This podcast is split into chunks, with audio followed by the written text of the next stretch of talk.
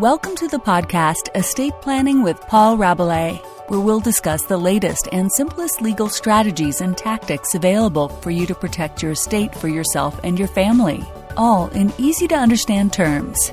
It's all about protecting your estate now so you and your loved ones can reap the benefits later. And now, your host, estate planning attorney Paul Rabalais. So, this podcast addresses what to do in the event that someone refuses an inheritance. Hey guys, I'm Paul Rabalais. I'm an estate planning attorney in Louisiana, serving people all over South Louisiana, making sure their legal affairs are in order and making sure things go smooth when they pass away. Every once in a while, we run across a situation where somebody passes away and they leave money to what they consider to be their heirs, and sometimes one of the heirs doesn't want it.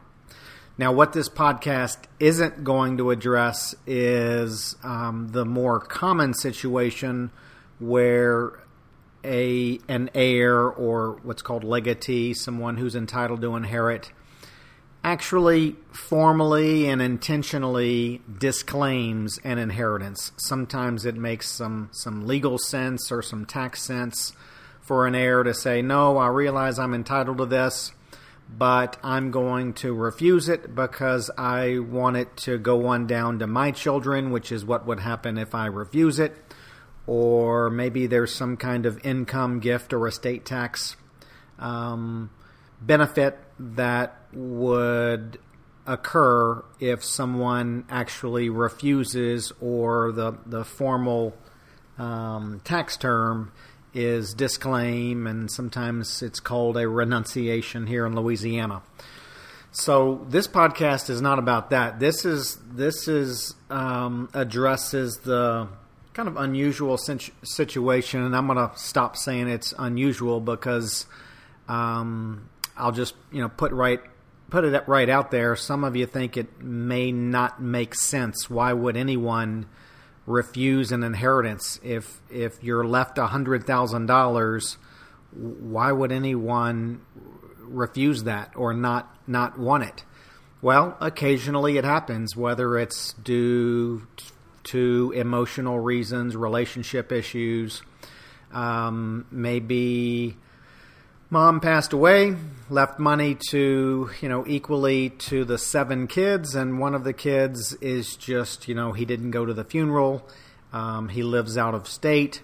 He's not responding to the executor's phone calls, emails, texts, letters, house visits, uh, registered mail, uh, knocks on the door. The guy just doesn't want to have anything to do with the family. And so, what in the world is supposed to happen then? You know, it's not supposed to like happen like that. Normally, people you know accept it, uh, but like I said, on occasion, um, sometimes people don't want it. So, in that scenario, what you know, what's the executor to do? Let's say mom died. Um, oldest favorite daughter is the executor. Son um, not having any contact with anybody and they can't get the darn probate or succession, whatever you want to call it, finished up. So, because to you know to complete a succession, and which is that court supervised process, you know all of the heirs have to sign off on various layers of paperwork, and when one participant is refusing to acknowledge that this exists and it's going on, it's going to really significantly um, make things more difficult more expensive, more delays, and all that. But we've got some rules, and uh, we get asked this from time to time. And so, at least here in Louisiana, it says that, oh, um, after a hearing, which is required, a court can order that I'll call I'll call this person the executor. Louisiana calls it the succession representative because this person could also be what's called an administrator if there was no will, but I'm going to call it the executor just to make it easy. A court can order that an executor uh, deposit the funds that a person was unwilling to accept and sign a receipt for, a court can order that the executor deposit either in a state or national bank or in the registry of the court to the credit of the person entitled to the money. Um, the, so the money can go e- into either a bank account or in the registry of the court. And then the executor shows a receipt to perhaps you know to the judge showing that the deposit was made and then that's sufficient to discharge the executor and and complete the matters and and I guess the money just sits there until it either rots or that person comes and claims it. I would think that if someone is told, "Hey, there's an account at the bank with a $100,000 with your name on it. All you got to do is go get it." I would think that eventually they would they would go get it. But who knows? So that's that's the procedure when someone just refuses to participate um, or accept a an inheritance of money that they're entitled to.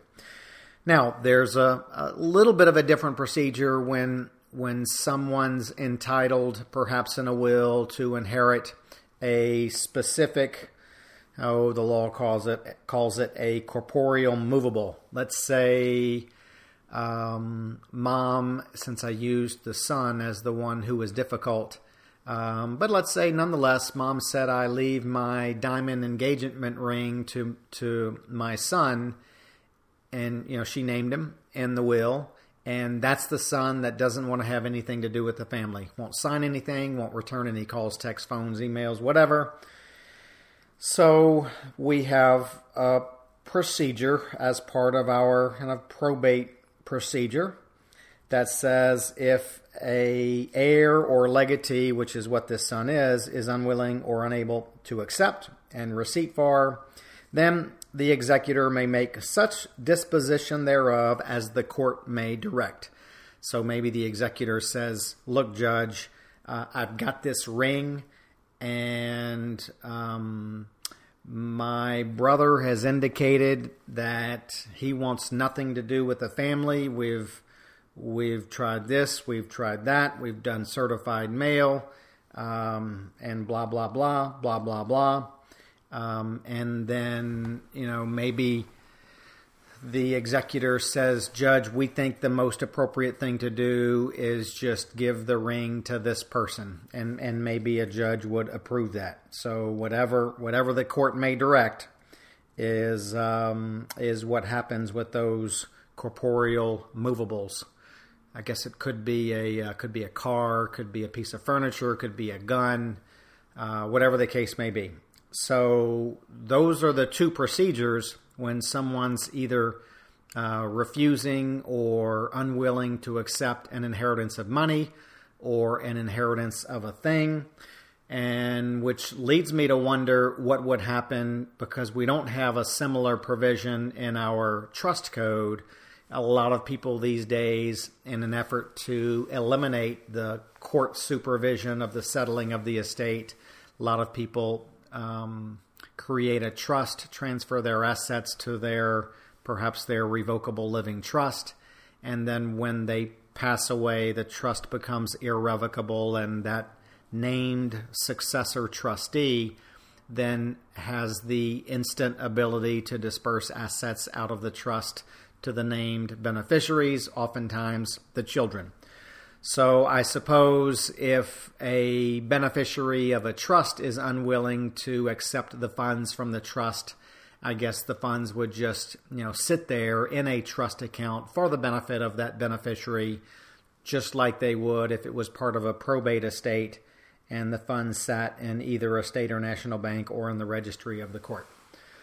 So, um, my advice is if you're fortunate enough to have someone name you and take the time and effort to try to leave you an inheritance. Um, maybe you make it easy on everybody, including yourself, by just simply accepting it.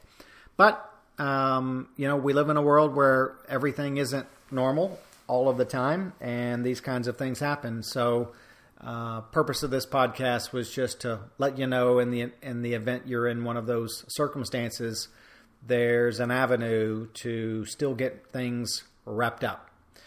Okay, hope that helps. Um, y'all take care. See ya.